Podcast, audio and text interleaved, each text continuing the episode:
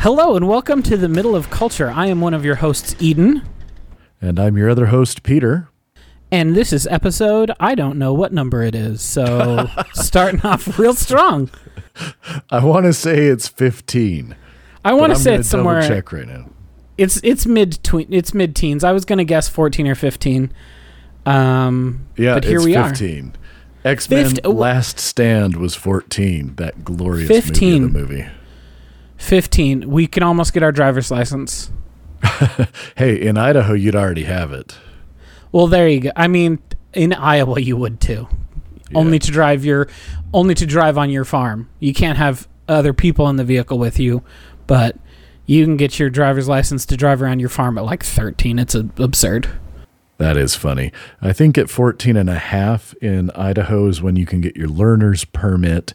And then at 15 or something like that, you can have your driver's license.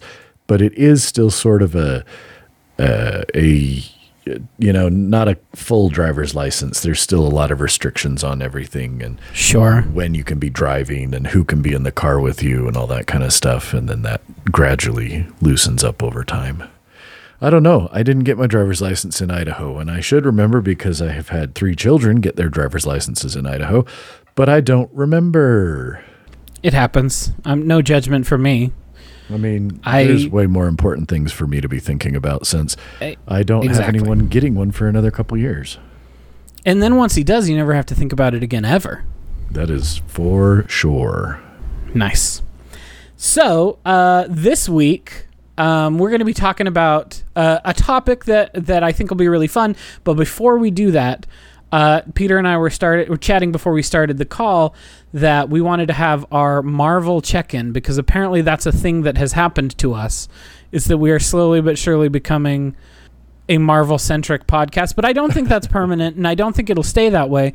But we're both Marvel fans. We both like Marvel comics. Those are the superhero comics we both are the most interested in.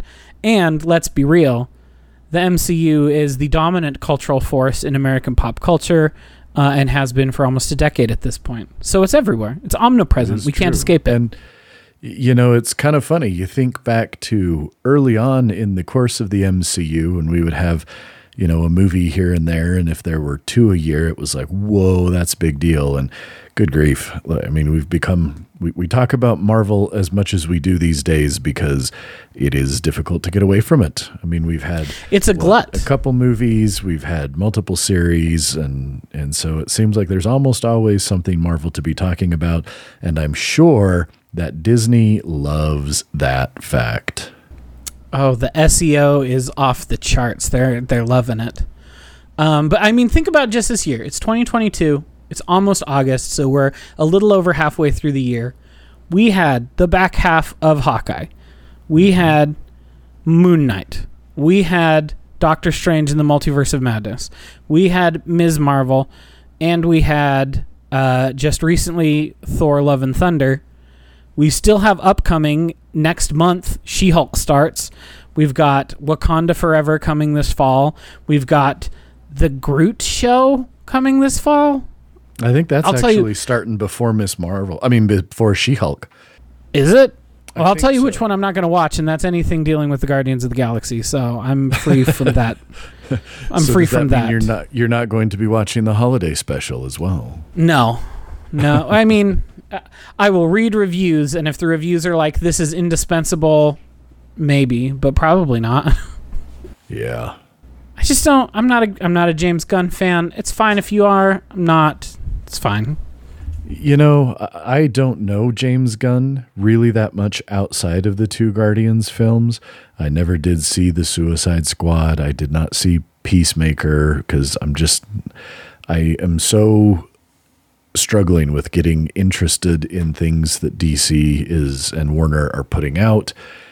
And I don't know anything about James Gunn's previous work because I just haven't ever seen it that I can think of. So, you know, I liked the first Guardians movie. I didn't really like the second one. I think we mentioned that and kind of talked about those when we were doing our uh, our bracket. So, you know, I guess I'm curious to see what happens to it next. But honestly, one of my favorite things about Thor: Love and Thunder, without getting into any spoilers, was the fact that the Guardians weren't in it for very long. I was worried we were going to have to put up with them for at least the first third of the movie, and I was so happy that it was far, far less than that. Oh yeah, I mean they were gone by like minute ten. It was great. Yep. It, was, was we cameo. That's it was perfect. Um, but anyway, so uh, quick thoughts on Thor: Love and Thunder. Again, not spoilers because it just came out, but qu- f- first impressions. What did you think? Well, I, I think I described it to you thusly when uh, we were texting about it.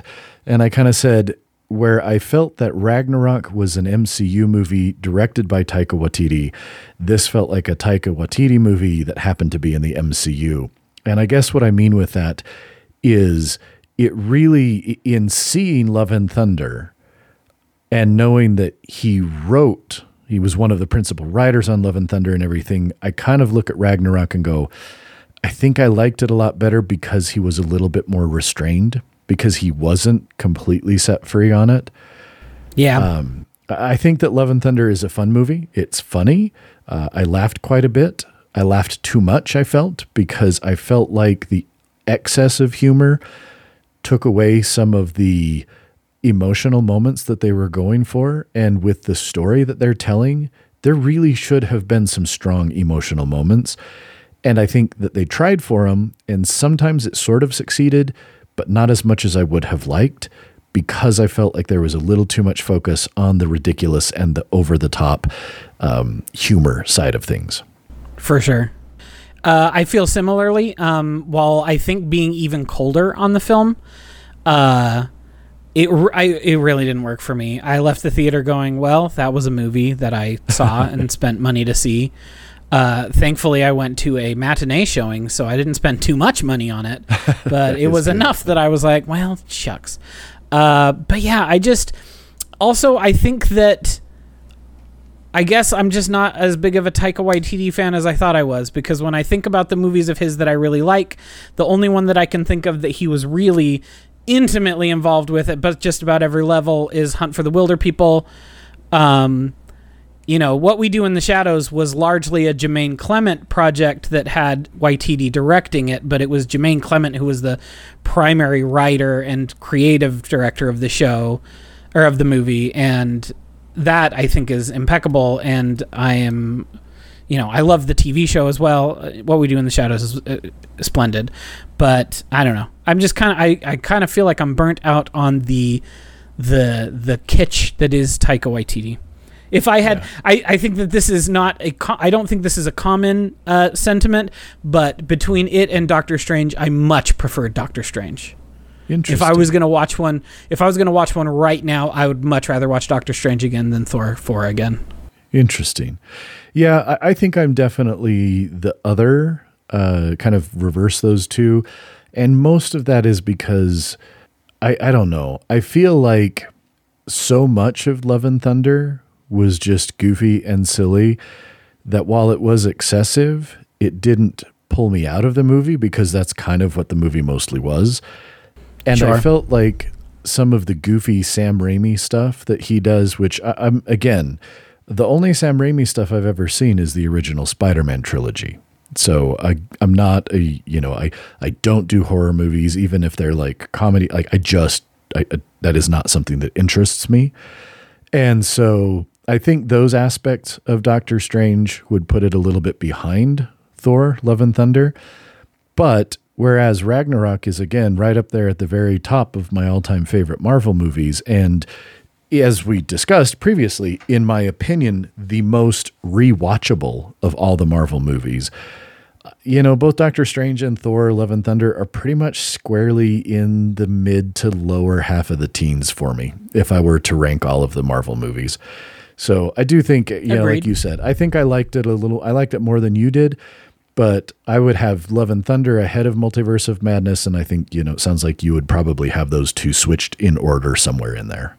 Sure. I mean, and I think as we you know alluded to when we talked about Multiverse of Madness a little bit, I'm a much bigger fan of horror, especially Yes. horror comedy, especially Sam Raimi's horror comedy because like I could watch Evil Dead literally any second of any day. If you said, "Do you want to watch an Evil Dead movie with me right now?" I would say, "Hot damn, let's pop some popcorn."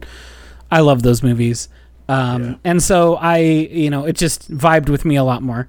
Um, but yeah, uh, I did not care for Love and Thunder very much, and the further away I get from it, the less I liked it. But that's that's neither here nor there. Uh, another Well, thing to qu- talk about that- really quick. Oh, go ahead. Well, the other thing I was going to say is I think that that is is one of the things that happens when you start to get so many entries into something. Yup. You know, it's mm-hmm. it becomes and again, I I love the Marvel stuff. I'm a huge MCU fan. It is for me because I don't consume that much movies or TV that kind of stuff. It is I guess probably like 85% of the stuff I consume with the exception honestly of things that you and I look at, read, watch, whatever for this. And so mm-hmm. even then, I kind of, you know, I came out of Love and Thunder and I'm like, yeah, I want to see it again, but probably just when it comes out on digital. Like, I don't Yeah. feel any reason to go back to the theaters to see it again. So, Yeah, and I also feel like, and this is a bigger problem, a- and it, I think it ties into the other things we wanted to talk about. Uh, San Diego Comic Con just happened. They had their big, you know, Hall H presentation, which, Yep. if you've never been to San Diego Comic Con, going to a Hall H presentation is a trip. Uh, I don't necessarily recommend it, especially those big ones, because you got to wait for like five hours just to get a seat. But it is pretty cool to be in the room when all that stuff uh, is released. I Uh, bet. I, I, it's been a few years since I've been to SDCC, but I should go again. You know what I should do? I should What's do that? for you what I've done for my other friends. I should submit a paper to the Comic Arts Conference that is concurrent with and a part of San Diego Comic Con because then I get two free tickets, baby. Oh, yes. Yes, you and then we could I go together. Uh, that. and then you could be my plus one uh, because as I long did as that. I don't have to cosplay. Yes, I'm down for it. no, no, you don't have to cosplay I at all. I know, My don't first year, my first year, I went. I presented uh, on one of the chap. Uh, both times I've gone, I've presented on one of the chapters of my dissertation before I had finished it. Uh, and then I took a friend Darren the first year, and my friend Dominique the second year, and it was just a lot of fun to have the chance to uh, see some of those smaller things in Comic Con because, like, a lot of those smaller conferences or smaller presentations not that many people go to and they were some of the most fun things that were there in my opinion. And like on the first one that i was with the panel was me and trina robbins. That doesn't mean anything to you but if you were into comics it would mean something to you. She is one of the most important figures in 60s and 70s independent comics. She created Wimmen's Comix which was a very influential uh um like indie uh like comics with an x uh publication she created vampirella the character Oh, wow. who I I'm sure you would recognize. Uh, and she's like become this really respected comic scholar. And here I was, this like little guy who had not really I've never pub I'd never published anything. I'd never presented at a conference of that size. I had really only presented at like grad student or smaller language conferences at that point because my background is in Spanish. Um, and so this was my first big conference like that. And the whole panel, the other person who was supposed to be on the panel with us ended up not being able to come. So it was just me and Trina Robbins. Wow. And that was, you know, that was amazing. And then I got to meet her and we got to hang out for a little bit afterwards.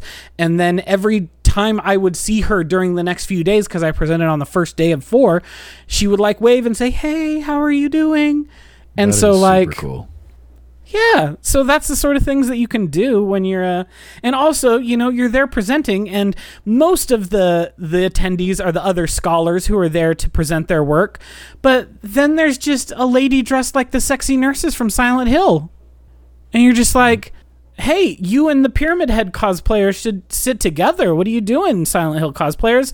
You should be walking around the the hall together." But uh, it's very fun. We should go. I should submit, Yeah. and maybe we can go next summer. I'll keep that in mind. Totally. I think that's a great idea. I'd be down for it. Uh, but anyway, Hall H, their big presentation, we found out Phase Four's done, baby. All Yep. at the end of this year, Phase Four is finished. Guess what? Phase Four did not have a through line, No, it really didn't. And I think that it shows both in public perception of the properties and also in the properties themselves. There was a lot of meandering, a lot of not knowing where to go, I think. And I think part of that was just the glut of it, especially the last 18 months or so. Once Disney Plus came out and they were like, we're going to shove a show in your eyes every two to three months. Uh, it just felt like almost too much and none of it felt focused or directed. Um, so I think it'll be really interesting to see now that they're like declaring phase four is finished. Here is literally the plan of everything in phase five, which was a lot. Yeah. Um, I'm interested to see if they start to develop that through line again and like, because you know the the threat of Thanos was always there from the end of Avengers one until Infinity War when he showed up. Uh, yeah, that's true. and so and and so I wonder if you know we know that Kang is going to appear. We already saw a version of who will become Kang in Loki, um, and we know he's going to be the primary antagonist of Ant Man and the Wasp three. Uh, and and clearly the through line because they also announced the two mo- two of the movies in Phase Six, one of which is called Avengers: The Kang Dynasty, which is the worst name for a movie I've ever heard of. I don't know. I can think of a few worse. I know. Salò 180 Days in Sodom is worse. Uh, also a worse movie, but that's neither here nor there. Um, yeah, I don't know. Marvel. What did you think of Ms. Marvel? Wrapped up. Well, what did you think? So I do want to say something really quick before that. And this is just a thought I've had because I have heard and seen a lot of that reaction about uh, what's you know what's the unifying story of phase four and that really hasn't bothered me that much the lack of it and i guess it's because i look back at phase one and i go we didn't have a unifying story really in phase one and i feel like at least the way it has come across to me phase four has been the phase one of this second chunk so Sure. you know, if we go back and look at the things that were in phase one, there was a lot less of them because of that glut that you mentioned. But I mean, we're I was just going to say, it was five movies. Yeah, exactly. Uh, and you know, and then capped off with the Avengers. So we have a lot more, and I think that that makes the lack of a through line feel more significant than at least to me it really Sure. is. Uh, but I But am I also curious to see that them start to weave it together. But I feel like there was a through line in phase one because of the signature post credit sequence. Here is Samuel L. Jackson saying, Let me tell you, Tony Stark, about the Avengers Initiative. So I think that there was that through line actually in phase one that I don't think we've gotten in phase four. Even though phase one was building up a lot of brand new characters that you maybe have never seen on the, the big screen before, you know. there had been a Thor made for TV movie that was a spin-off of The Incredible Hulk and it was bad. So like people didn't had never seen Thor on the movie screen before. Uh, but they knew that Avengers was a thing that was coming down the pipeline because of that post-credit scene in the very first movie. That's true. So, That's true. I don't know. We'll see. But back to your question about Miss Marvel. Um, I, I thought there were overall. I found Miss Marvel to be delightful. I thought Same. that the the villains of the show, whether you want it to be the um, the the clandestine or you want it to be damage control, were by far the weakest part of the whole thing. 100%.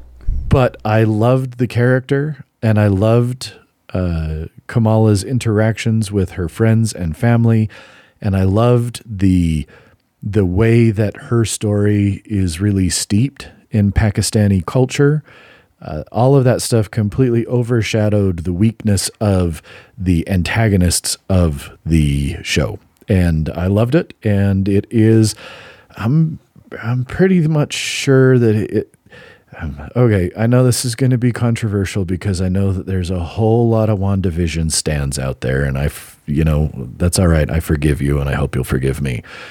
But you know, for me, it is either Miss Marvel or Hawkeye as my two favorite Marvel Disney Plus things for very, very I different think I'd reasons. agree. But I think that they're the two strongest. I think that they're the two overall most consistent, and they introduce us to new characters who I am so excited to see more of. I want to see more Kamala Khan. I want to see more Kate Bishop so, so much. And so I think that's why those two are my favorite. And depends on the day and it depends how tired I'm feeling. If I'm feeling real tired dad energy, then Hawkeye's going to be my number one.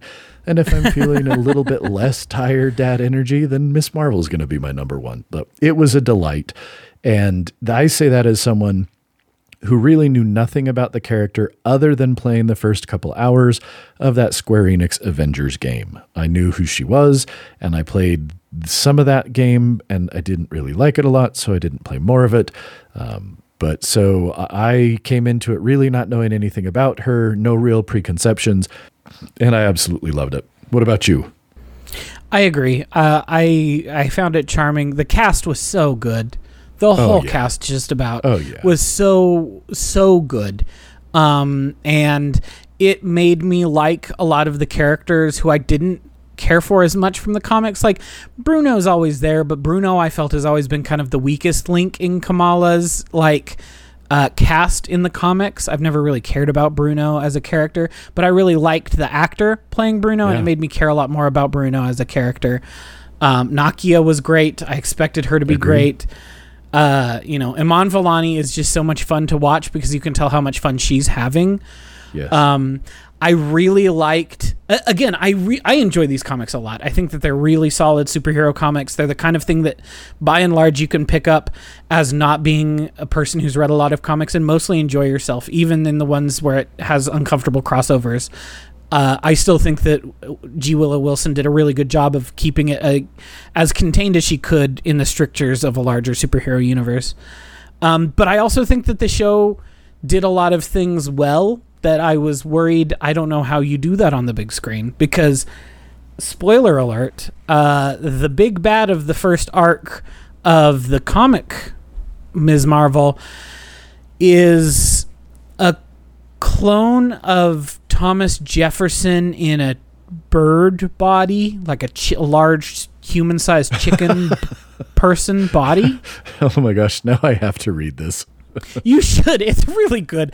And Adrian Adrian Alphona is the artist for the first arc or two, and he's one of the greatest artists to work in comics. So the art is just incredible. It pops off the page. Um, but yeah, it's. I, I thought to myself, I sure hope that they don't have that villain on the big screen, and they didn't, and that was it was better for it. Yeah. Um, but they did I can tie in a lot of. They did still tie in a lot of really great stuff. I thought that the the changes that it made to the way that Kamala dealt with her parents was also really good, while still keeping it in that kind of structure of them being immigrant parents, them being a little more, uh, you know, concerned about her safety, a little more conservative in what they want her to be able to do with her friends and things like that. They were still able to capture that, um, but making you feel really warmly for the parents and understanding where they're coming from. Yeah. Uh, I, I I just thought it was really good. I really enjoyed myself. yep, I did too. So, And then one last Marvel thing before we get on. After half the podcast is Marvel talk. Uh, the Black Panther Wakanda Forever trailer also came out of Hall H. Uh, what are your first impressions on viewing that trailer, Peter? so confession, and I, I already confessed this to you, and I meant to rectify this prior to recording, and time got away from me. I have only seen it on my phone on Instagram through Marvel's official page, and Instagram being the glorious, wonderful Meta Corporation app that it is, aka steaming pile of doggy doo doo. Even though I made the trailer go full screen, it still would not allow me to rotate my phone into landscape. So I watched a 16 by 9, uh, or even perhaps a, a more of a whatever the film res, you know aspect ratio is 21 something. I, I watched that in the middle of my phone uh, with my phone in portrait orientation. So, So, like uh, my opinions are approximately an inch by three inches. Correct. Correct. so, so that's the caveat before I say that I don't really know what to think about it. I am excited. Uh, in part, I really am curious what they're going to do, obviously, with uh, the tragic passing of Chadwick Boseman. I thought that, and right now, the second, like her name was literally on my tongue. And then when I went to say it, it was gone. The actor who plays his mother, Angela Bassett. Angela Bassett, thank you. I thought that the the little bit of the speech that we got, I don't know where it's going to be given, I thought that was incredibly powerful. The way her voice kind of breaks as she's talking about how she's lost her whole she's a queen uh, of the most powerful country on you know on earth and she's lost everything and uh, so I, I think that we're going to see some interesting things uh, I'm very fascinated to see Namor. I think Namor is one of those characters that people don't realize how long he has been around in Marvel. You know, Oh, for sure. I mean, people don't realize that he's one of the original, like, uh, uh, before Marvel existed as a company. You know, in the '40s, he was he was punching Nazis with Captain America and the Human Torch and Bucky in the 1940s. yeah, and you know, and I'm sure that many people know this already, but for those who don't, he predates Aquaman. And so he is not a ripoff of Aquaman. Uh, he Aquaman's he a ripoff of him. That is correct. Um, I love the fact that, and again, this has always been one of the things I have appreciated about the MCU, is their willingness to stick to the comics when they feel that it fits the story they want to tell, but stray from it when they feel that that also fits the story they want to tell. And so I'm super excited to see how does Atlantis being more of what appears to be like an Aztec type origin play into this as opposed to uh, you know what people generally think of of Atlantis. So I'm I'm excited. Uh, I think they're going more Mayan than Aztec, but that is not important to you. Uh, just because of the glyphs, I looked at the glyphs and I was like, "Oh, those are Mayan glyphs. Those aren't Aztec glyphs." I couldn't But see the glyphs headdress on does the phone. the headdress does look more Aztec. It's probably going to be a mess. Anyone who is like a pre-Columbian scholar is probably going to walk out of that being like, "Those assholes did a real number on actual peoples." But I too am excited as a person who does study pre-Columbian uh, Latin America.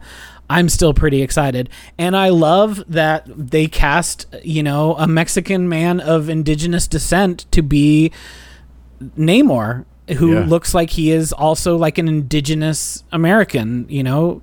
yeah. Also, I you know, I texted this to you. Good Yes, you did. good lord, Tenoch Huerta is so hot in that uh trailer. He looks so hot. People gonna be thirsting like they were for M'Baku the first the M'Baku the first time. Cause like I was on Twitter, I know everyone was going to do Black Panther and they were like, This movie's so great. Killmonger would be hotter if he wasn't covered with all those scars. The real thirst was all for M'Baku. It was all for him. So I think we're gonna get similar thirst for Tenoch Huerta uh, as Namor. I'm excited for it. Uh, I think that they. I, I. I hope they pull it off. I hope it's a good movie. I was not excited to see Martin Freeman there again because screw the CIA.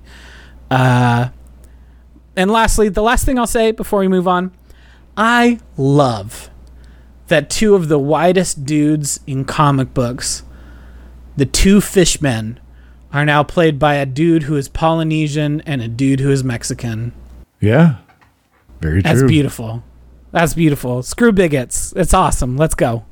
So the final thing I want to say is, you know, sure, screw the CIA. I'm okay with that. But I actually really, really like Martin Freeman as an actor. So I I'm looking forward to you. seeing him again. Um, here's my question for you before we move on. Okay. Who do you think dons the Black Panther suit? Who is going to be the next Black Panther? I was talking with Cassie about this beforehand because we see at the very end of the trailer a shot of someone in a Black Panther suit from Yes. behind, just the lower part. Um, I think that your two biggest contenders are Nakia and Shuri, and my gut says it'll be Shuri, but my heart says it should be Nakia. Interesting. What do you think?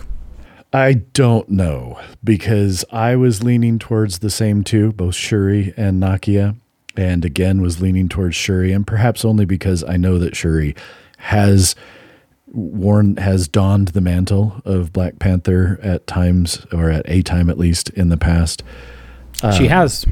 I I wonder, and, and I don't want to, you know, it's not something I want to get deep into because I don't know all the details, but I know that there was some controversy with uh, Letitia Wright and some anti-vax comments and things like that, and so I, I don't know if there's going to be any hesitation to use her and, and put her in that role going forward. Uh, I've heard some speculation that there may be, which has got a number of people leaning toward Nakia.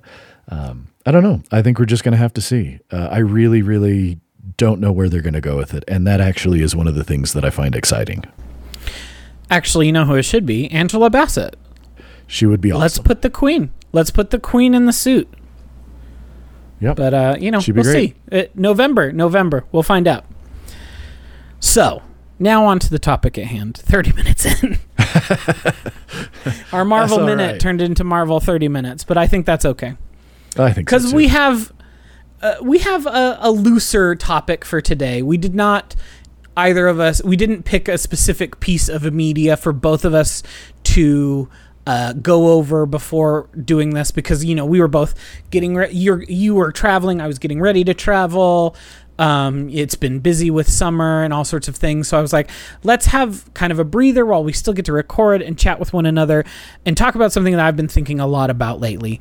Um, and that is I want to talk about post apocalyptic media and post apocalyptic cultural production, but I kind of wanted to use the Fallout games as kind of a lens for us to talk a little bit about post apocalyptic media. What do we think of that genre? What do we what do we think is generative or exciting about it? And what do we think is some of the are some of the pitfalls of post apocalyptic genre? uh, and maybe some of our favorite examples of it, both in video games. Obviously, we're going to start talking about video games, but also in books, you know, movies, whatever else we wanted to talk about. Yeah. So, you know, we, I think we mentioned this a little bit, but I would like to get it on the recording and talk a little bit more about it. What's your relationship with the Fallout games, the Fallout series of games? What have you played? What have you avoided? And kind of what do you, what is your read on on the series as a whole? So I have played to completion the original Fallout. I have played a fair bit of Fallout 2, though it was many years ago. I dabbled around with Fallout Tactics, which was sort of a little bastardized side project that I don't think was made by anybody who was involved in the first two Fallout games. And then I have started up on a number of occasions Fallout 3, and I fell into sort of the same trap that I would fall into every time I would think about starting up Skyrim. And that is that you start thinking about those games and then you start going, well, maybe I should add a mod. And then figuring out how you're going to mod the game turns into a much bigger part of uh, your life than actually playing the game. and then I get burned out and frustrated at the mods. And so then I stop. And Fallout 4, I own just like all of them, and I have never even started it up. Fallout New Vegas, same thing. Own it. I know Oh. that from a story standpoint, I am sure that Fallout New Vegas is going to be the best because Obsidian makes really good story based RPGs. And I like what they do. Often, yeah. I just haven't gotten into it. And so um, it's one of those series that I actually, it, it's on the docket for me to get into Fallout 3. It's kind of, once I finally wrap up what I'm doing in Skyrim, I think there's a decent chance that Fallout 3 may be the next thing I try and tackle. I just haven't done it yet. Here's what I'll say: just play it vanilla. Don't worry about mods. Just play it vanilla, I don't know if I can. especially especially for your first time. Maybe maybe a graphics overhaul because this is a game from 2008 or whenever the hell. But like, Yeah. I got to make it look do- a little bit better because it looks rough. I mean, I, yeah, it's a little rough. Uh, but also, I find some some comfort and some uh, some joy in that roughness. Uh, yeah. So I also I I have played not to completion, but I have played every game in the Fallout series, with one exception, which is the uh, Xbox uh, original Xbox book fa- or game Fallout Brotherhood of Steel. I never played it. Oh, yeah. I forgot that one existed. That's because no one's ever played it. and also, you play as a member of the Brotherhood of Steel. And do you know who's the worst? Sorry, fans of the Brotherhood of Steel. The Brotherhood of Steel is the worst. I hate those guys. Sorry, Fallout 3, for trying to make me like the Brotherhood of Steel. Just because you made them an offshoot and put a non monster in charge of it, it's still the Brotherhood of Steel and they still suck. Uh, but anyway, so I've played all of them. Uh, it's been a while. I I am not very I I dislike the combat in Fallout's 1 and 2. I really dislike the way that turn-based combat works in those games. And I'm a kind of person who I I can get into a tactics game. I played a shit ton of BattleTech earlier this year and I loved it cuz that game rules. Uh but, you know, I I can't I can't make the the turn-based combat in the two original Fallout games of Fallout Tactics really jive with my brain, even though I've played them quite a bit. Um, I usually have ended up cheating at least part of the way through. Been like, mm, time to go into the editor, give myself 999 points in VATS. Sorry, everything you're done. uh, but you know, I I do like I like I clearly I like these games. I've played Fallout 3 to completion at least 3 or 4 times. Fallout 3 is the Wow. reason I own an Xbox 360. I went to visit my this was when I was dating my now wife. I went to visit her over a Thanksgiving break uh, when she went to visit her family and I went to go meet her whole family and I was sleeping in the basement on a blow up mattress of her parents' house and down there they had a big TV and had an Xbox hooked up to it and so when I couldn't sleep because I was nervous about being at this girl who I wanted to marry's house, I booted up Fallout 3 and started playing it on her little brother's Xbox 360 with his blessing. And I really became enamored with it. So I knew that I wanted to get a, a an Xbox so that I could play Fallout 3. So that was why I bought an Xbox 360 for the first time. And so I've played it a lot. And I've played New Vegas quite a few times. I really think New Vegas is uh, easily the best in the series. Uh, while, you know, all of these games have huge caveats that come with me liking them. Um, but I also think that I like Fallout 4 more than I think a lot of people did um, for a lot of reasons. Uh, and I have recently been spending. I, it's been a while since I booted it up, but when I got my Xbox Series X, I have Game Pass. Guess what's on Game Pass? Literally every Fallout game. So I decided to play 76 because I had heard that when it launched it was extremely bad, but that it had kind of recuperated itself over over the years as they built a more traditional Fallout feeling experience into it. Um, so I have actually spent, you know, 25, 30 hours in Fallout 76. Nice. Um, and it's a mess of a game. I can see why people didn't like it, but there's a lot of things that I think fit really well for when it's taking place in terms of the timeline. Uh, that make it that that I can kind of recommend it, especially since it's on Game Pass. Just download and play it, and if you don't like it, just delete it. Whatever, who cares? Yep. Uh, the beauty of Game Pass.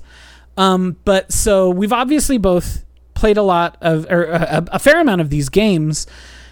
You know, the world of Fallout is such that in 2077, World War III ha- culminates in nuclear apocalypse. Everyone's wiped out. Few people survive outside of the vaults that are built by this d- dystopian company, Vault-Tec.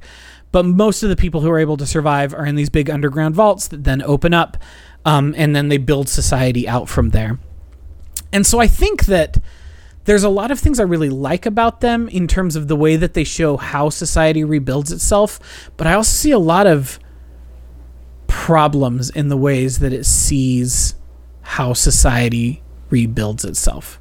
So again, you've played 1 and 2.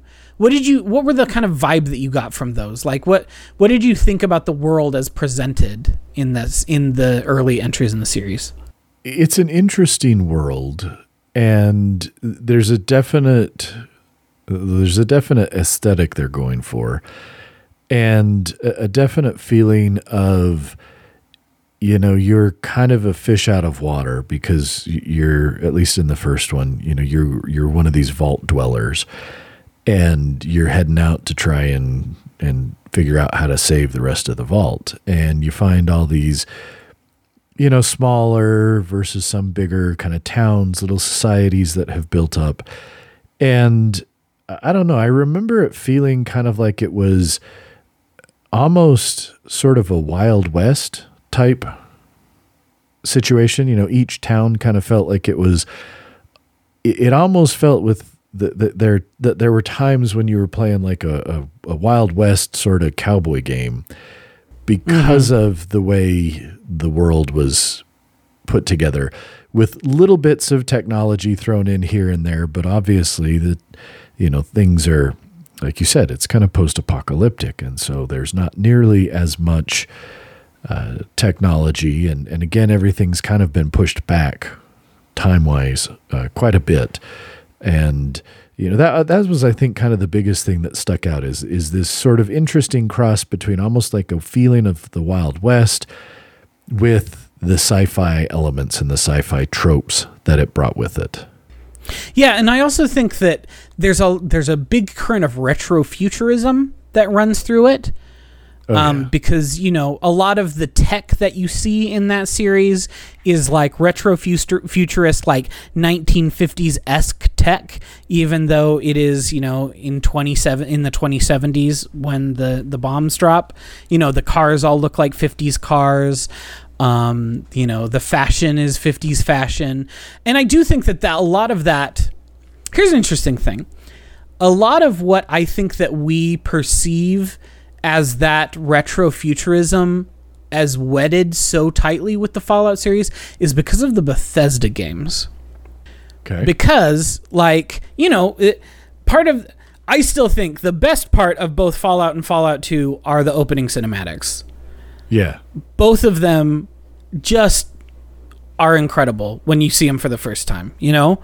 Uh, but they have this, like, this retro futurist, you know, the very first one there's this TV that's on and it's showing like, you know, commercials for cars that cost $300 million.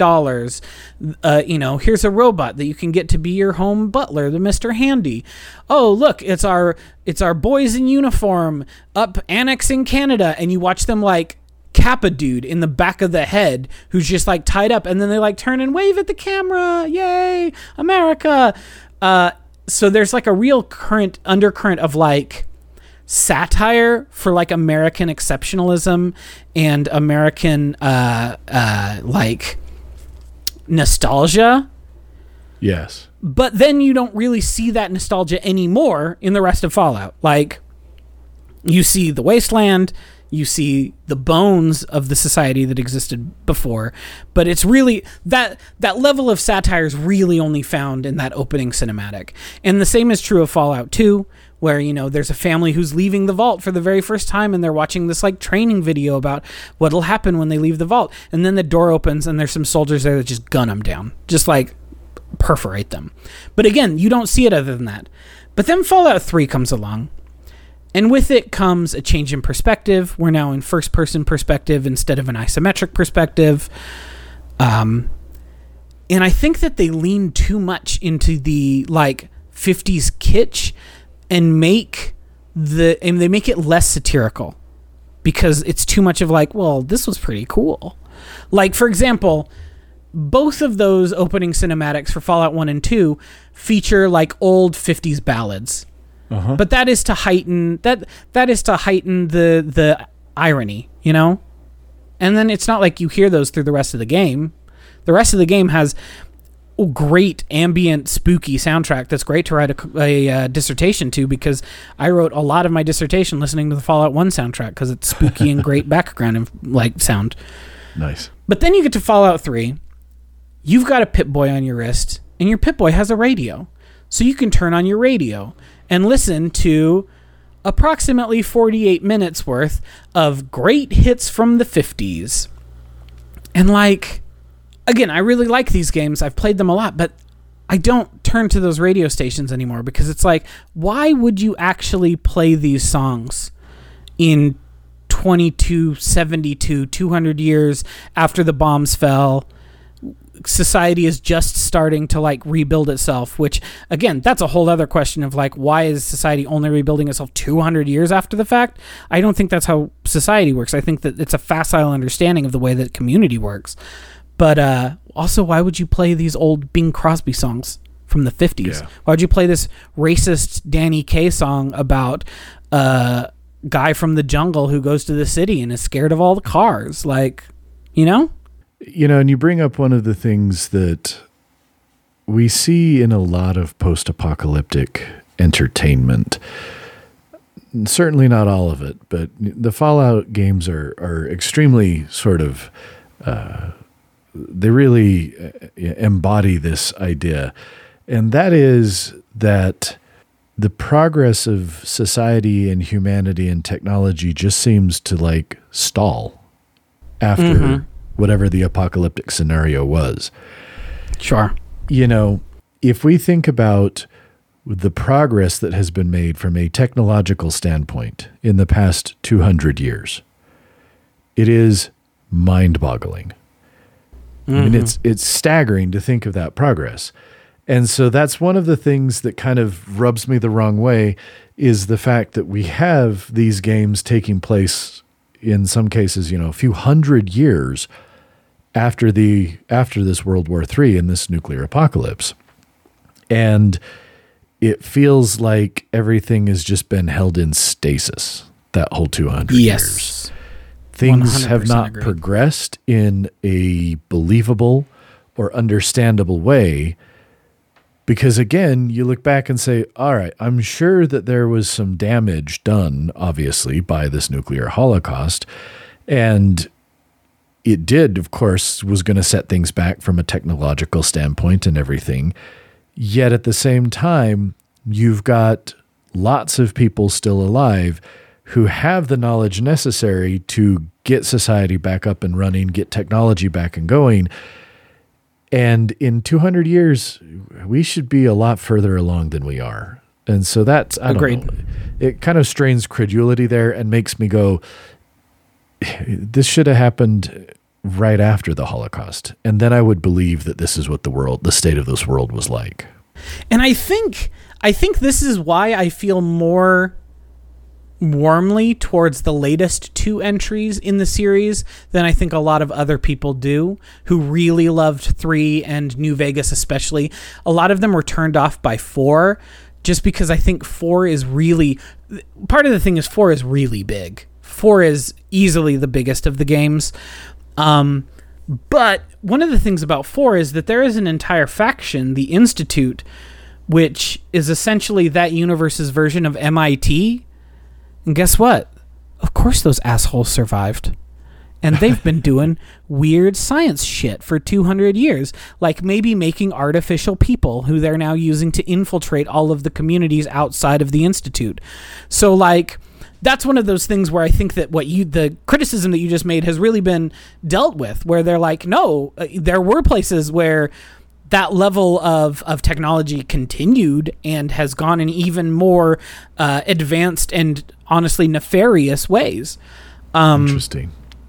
so I think that, that that is one of the things that I think is most interesting about Fallout 4 is you know you being a person and the other interesting thing I know a lot of people didn't like this about Fallout 4 your protagonist is a pre-war person who was frozen in cryo for 200 years Uh-huh.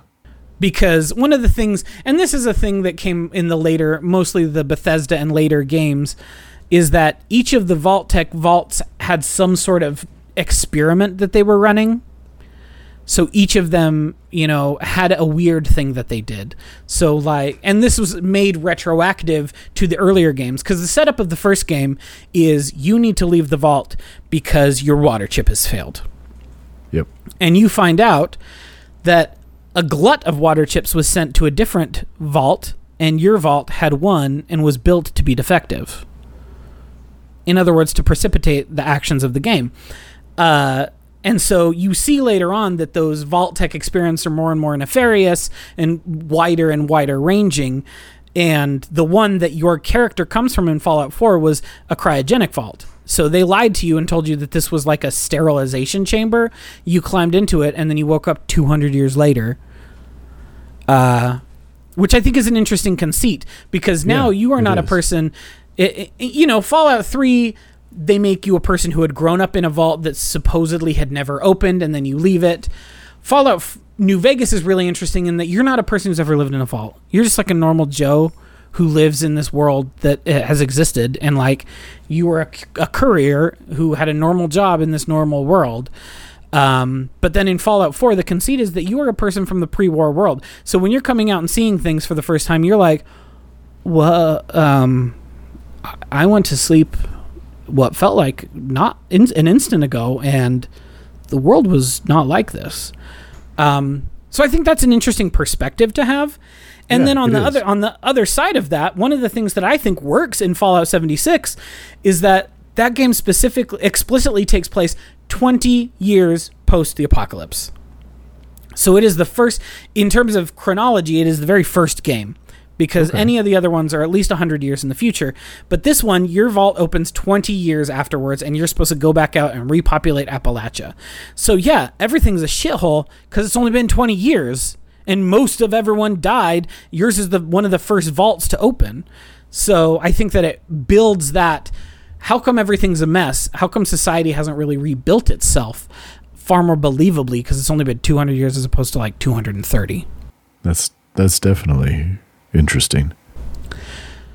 But so again, I think that these games are interesting in the way that they build a world, but they also strain a lot of my believability, like we talked about.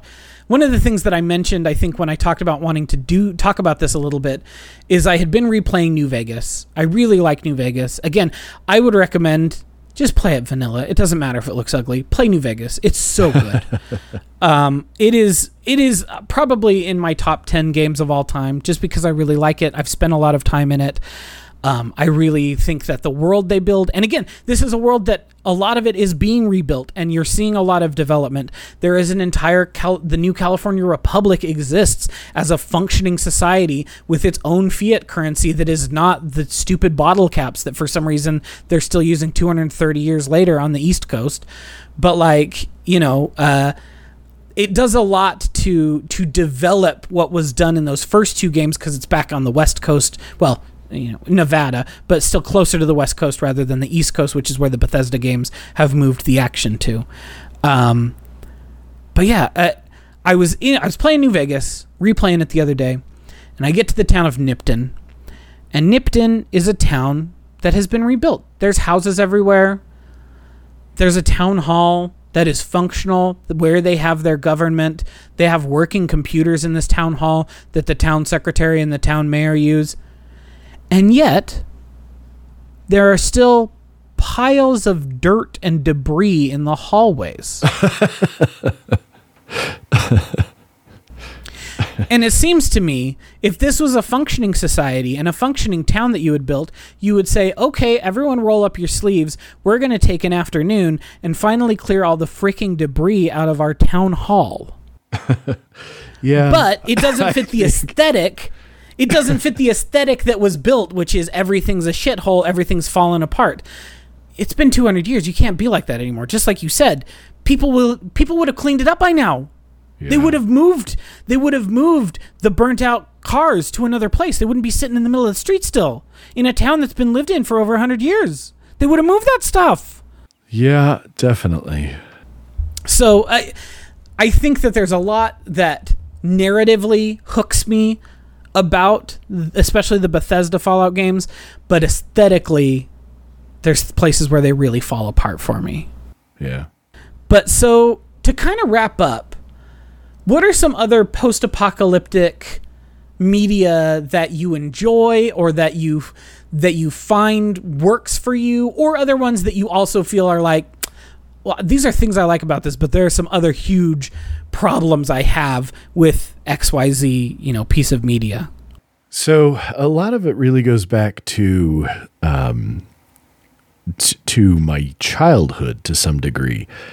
Uh, our father, I don't know if he still would consider himself, but there was a time when I was young that he was a huge fan of the Mad Max movies, and I remember Well, his that's 'cause they rule. excitement when Mad Max Three was coming out because it had Tina Turner, who he was also a huge fan of. And so Again, with good are- reason. Oh, absolutely. And so those are very, you know, when I think post-apocalyptic, honestly, one of the first things that my brain is going to go to is is Mad Max, is the Road Warrior, is that sort of uh, that sort of setting, that sort of aesthetic, that sort of vibe. And I have not watched any of those movies in a really long time. And I don't know that I feel the need to watch any of them again at this point in my life. But the idea of post of a post-apocalyptic world is indelibly linked to Mad Max and those uh, those movies. Another one that I liked a lot growing up, and uh, I would like to think that perhaps I have slightly more sophisticated tastes, although I look at some of the things I enjoy and I go, "No, you're full of it. You you are not." But when I was a kid, I remember loving the, and I know I'm going to say it wrong according to the author, and I don't care. I will forever That's say he's wrong. Shannara. I will not say the other way, and I'm going to leave it at that. But I loved those books as I was young, when I was growing up. And I really enjoyed the moment, and I don't remember where it was, but I enjoyed the moment where I realized that these were post apocalyptic, that some apocalypse had taken place and had put things back, not just 10, 20, 30 years, but had put things back hundreds and hundreds of years. And so now we have a setting that's, you know, swords and sorcery and that sort of thing. And so that's mm-hmm. another one of those things that is really linked to uh, to post apocalyptic uh, fiction in my head, and and those would probably almost uh, honestly be two of the of the biggest, most significant entries. Again, my issues that I have with post apocalyptic fiction is I always feel like, and we already kind of talked about this, but I feel like humanity, and now look, there are a lot of reasons that humanity sucks. Um, but there's also a lot of reasons, and there's a lot of good people, and there are a lot of people who do good things. And I feel like post apocalyptic fiction tends to really give short shrift to the people in society who are good, who would be good, who would become leaders, who would try and, and get society back on track. And there's always going to be the dill holes who get in their way and want the power and, and are just the problem because we have plenty of those right now, as we can all see without having to look very far. But I do feel like the idea of society picking itself back up and progressing again is is always given a little bit of short shrift in a lot of different ways. So, mm-hmm. what about Yeah, you? What I- are other things that really resonate with you? I feel the same sort of way that I think that uh, while I do, I have consumed a lot of post apocalyptic media, that it always leaves me a little cold um, for the exact thing that you're talking about. That, like, I think that. And if you hear me talk about the way the state of the political state of the world in 2022, you might not believe that I actually feel this way. But ultimately, I believe that I believe humanity fundamentally, people fundamentally are good at their core. I am Yes. not a person Agreed. who, uh, you know, I'm not a religious person anymore. And part of that is my divorcing myself from the concept of original sin and thinking that we are all fallen and evil. I don't think that about people. I think that people largely are good. It's just that the way that our society is currently structured, the worst of the worst are the ones who are able to gain power. But Yes. that's a conversation for another day. But that's part of why I think there's a disconnect between how I fundamentally believe that people are good and that most people would help people in a situation in, in and I think that you see this when like uh, you know a, apocalyptic things happen when huge natural disasters happen are there bad people who do bad things yes but the fact of the matter is like a lot of uh, a lot of people band together. And Yeah. you know part of this comes back to my overall politics of that people are fundamentally good and that society can build itself back through people working together. You know i i firmly believe that that is that is what would that is how humanity works and that that is a future that would be better than the trajectory on which we currently find ourselves where we are led by the absolute worst of the worst on on all sides. Uh, but I am with you that I do like a lot of it. I like the I like the Mad Max series. I saw Fury Road like four or five times in the theater because that movie, f- just that movie slaps. It is so cool. Um, and I, you know, I like the other ones too.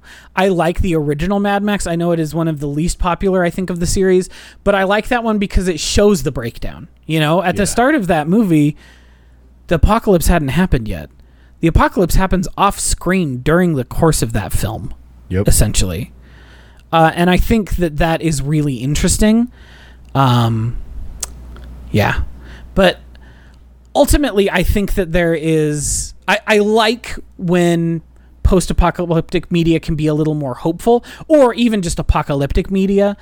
Uh, I think that we talked about this off uh, off mic. We didn't talk about it on mic, but two of my favorite books of all time are Octavia Butler's uh, Earthseed series. Uh, so, Parable of the Sower is the first one, and then Parable of the Talents is the second one. And they're uncomfortable to read sometimes because you can see the parallels in the breakdown to society that we are currently experiencing. You know, I remember I read Parable of the Sower actually when I was at my very first Comic Con in like 2015, 20 I guess it was the summer of 2016 was the very first Comic Con I went to and I was reading Parable of the Sower and there is a man running for president in Parable of the Sower whose campaign slogan is making America great again Oh my god. And he's a xenophobic bigot monster. And so it was some it was really surreal to be there in San Diego taking breaks in between all of these panels I'm going to and all this stuff I'm seeing and reading this book while in the throes of the 2016 presidential election where we have an absolute bigot monster running for president whose slogan is make America great again.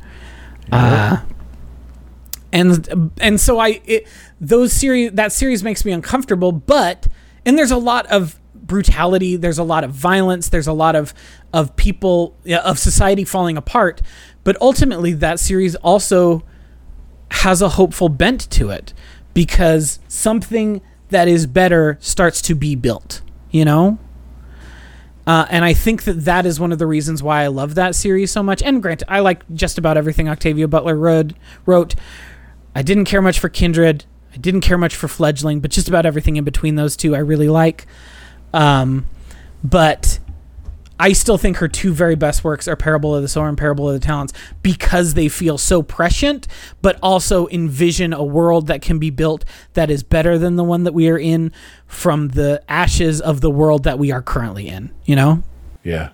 So I really I really like that series. Highly recommended if anyone has not read the Parable books, read the Parable books. They're very very good. Um anyway. Uh yeah, I don't know. I wish it's one of those genres that I think is more and more present as the future seems so fraught. But I like when things are a little more hopeful. And I hope that we see more of that without without devolving don't get me started on hope punk as a pseudo genre because nothing makes me want to puke more. But uh I don't 'Cause there's a difference of what you between- speak. there's a difference between being hopeful and the performative grossness of hope punk but that's neither here nor there i i i like when post-apocalyptic futures and something that is post post-apocalyptic can be imagined you know Yeah. what happens after the fall after the post-apocalyptic rebuild what do we do in this post post-apocalyptic scenario yeah. you know one of No, my I agree. uh, one of my favorite examples of that media is are you familiar with the uh the podcast friends at the table at all No. i don't there was a time when i really started to get into actual play podcasts and then i soured on literally all of them with the exception of friends at the table um which is the only actual play podcast i'll still listen to in 2022 the rest of them i'm like wash my hands of you. You're all terrible. Uh because it's boring to hear other people play d&d like just play it yourself. It's more fun. Uh, sorry critical role you're not very good. Uh, but Friends at the Table is really good. Um, and I think that part of the thing that I like about them so much is that they're not using very common systems. They use uh, lesser known but still really robust uh, role playing systems for their games. Um, but they have a series uh, called Seasons in Hieron that is their first, third, and fifth seasons of the show altogether that are set in this post post apocalyptic kind of fantasy world, sort of like Sword of Shannara. Of Shannara. I was going to say Shannara because I hate myself. Uh, I noticed. But sort I of noticed. Shannara. I heard it almost slipping. uh, I was the pedant who, after I met Terry Brooks and he said, It said Shannara, I drilled into my brain, even though I hated the way that it sounded, that that's how you say it. So sometimes it still leaks out of my brain. And I uh-huh. remember you telling me that because you went to a book signing with a copy of a book for me because I couldn't make it, and you got that book signed, and then you told me that that's how he said it, and I did the exact opposite. Is I just sort of expunged that memory from my head as much as possible and said, "Nope, it is Shannara. It will always be Shannara." You said Death of the Author. Yes. Well, I, it was the right thing to do because Shannara sounds way better. I bet that's what they said in the TV show. I never watched it because who has time to watch TV shows? But I bet they said Shannara in the TV show. I sure hope so. Uh, because Shannara is terrible sounding. But anyway, post post apocalyptic, their seasons or their their show Seasons in Hieron is about this group of adventurers in this post post apocalyptic world, and you eventually see another apocalypse happen, and then the world that is built out of that apocalypse, and it is so much more generative rather than restrictive or or um, you know uh, static. That's what I'll say. Because you know a lot of post-apocalyptic worlds, like you said, it seems like everything falls apart and then it's just static afterwards.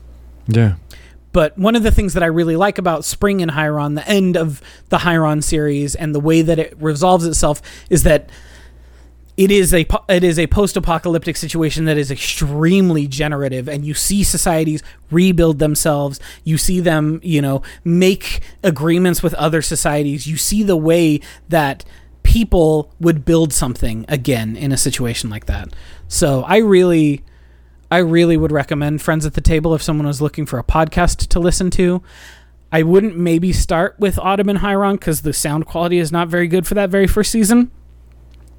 I would maybe start with one of the later sci-fi seasons that they do that they did in between the fantasy post post apocalyptic world.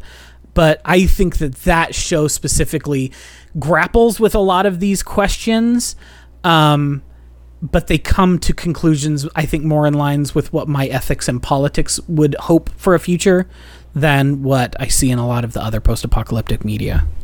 Cool. So I mean, check it out. It's really good. I think, like I say, it's the only, it's the only people playing an RPG podcast that I can stand to listen to still in the year of our Lord 2022. So it is what it is. But uh, I guess we should start wrapping up. Uh, are there any last thoughts, I guess, on the genre of post apocalyptic stuff? Are there any things coming up that you're excited about that you know are kind of in that genre? Or any avenues of things that you're like, I've been meaning to get to that, but I haven't yet. Maybe I should. So I'm going to say that I am going to consider the next Mass Effect game to be post-apocalyptic, and I am looking forward to that. Because I at mean, the I end hope- of Mass I hope they do that. I mean, where else? I mean, it doesn't matter which ending you choose; it is an apocalyptic ending. So I, I would say there's that. I honestly don't really know of that much that's coming. Um, I you know, especially the last little bit, things have just been busy enough that I haven't been plugged into a lot of that kind of stuff. Sure. But it's a genre that I think has a lot of potential. And I think a lot of the things, not everything, but a lot of the entries in this sort of genre of entertainment just don't reach the potential that they could. And that's what I would mm-hmm. love to see. Is I would love to see people taking the idea of post-apocalyptic entertainment of a post-apocalyptic world and pushing it a little bit more.